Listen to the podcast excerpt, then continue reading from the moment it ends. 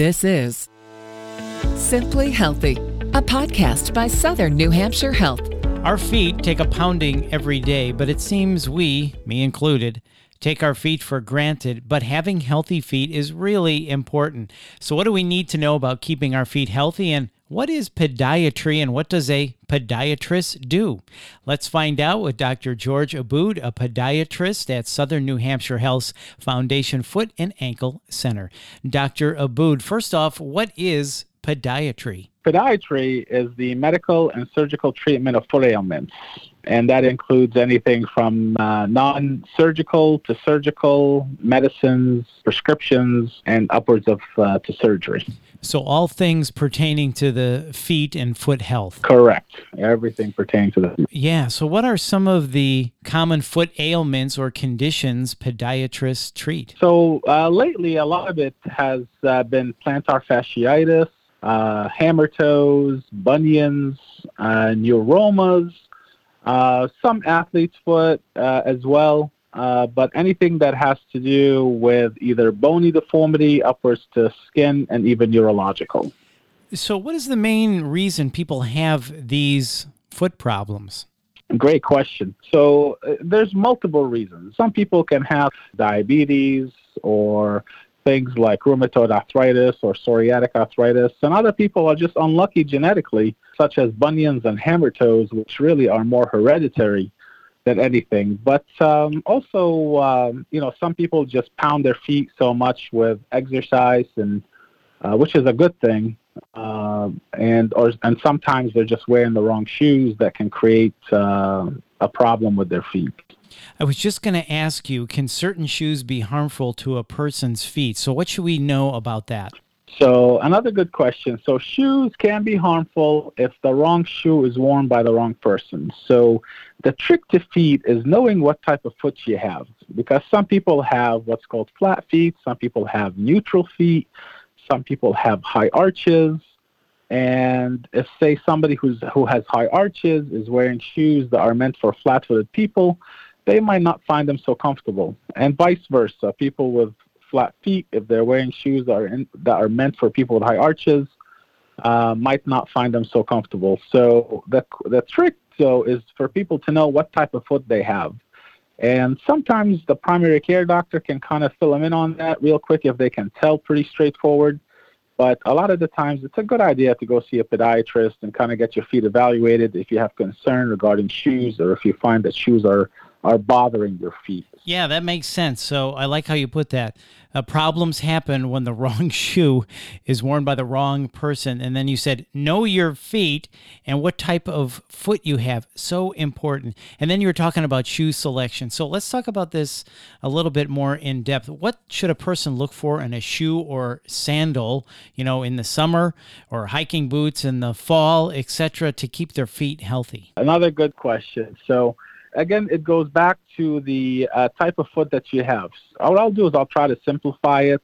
So for people that have more of a high arch or more of a neutral to a high arch foot, like a neutral shoe or a neutral sandal would make a lot of sense for them. Uh, versus people with flat feet, something like a stability shoe that has some more buildup in the arch. Basically, things like New Balance or Brooks, Asics or Sauconys, those are some of my favorites uh, that really, and they make both a neutral and a, and a stability shoe. Uh, and uh, just knowing which shoe is a neutral, which shoe is a stability shoe, also goes back to going to a good shoe store uh, where you can a trusted, you know, shoe store that's been in the community for a long time that can really help guide these people uh, and patience towards what type of shoe that they need. As far as sandals are concerned, usually I try to stay away from just a plain old flat sandal, uh, but there's a lot of good ones that have come out uh, in the last few years. Uh, things like Birkenstocks and Mephistos, OOFOS, and Vionics. They've they've come up with some really good orth- orthopedic sandals that a lot of people find them to be very comfortable now, the, the big thing with sandals is that a lot of people think they can just wear them and go out for long walks. They're nice to get around a little bit, but if you're really planning during the summertime to really get out there and do a lot of walking uh, around the beach or, or wherever you, you might be, it's always a good idea to make sure that you're wearing a good, stable shoe uh, if you're going to be doing a lot of walking, I would not recommend doing sand, you know, doing a lot of walks or long distance walks with sandals. So for our flip flop wearers, want to wear them all day, not a good idea then.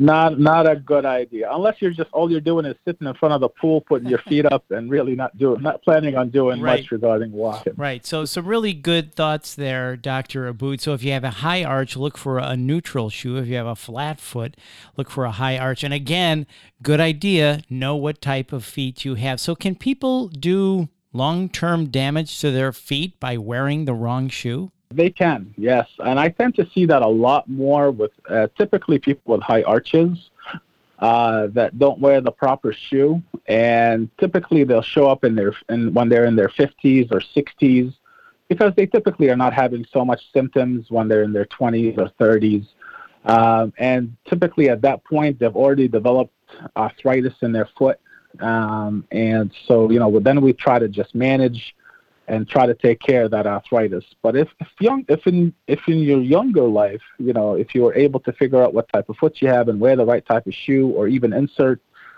uh, that can really uh, help uh, prevent future problems uh, with feet.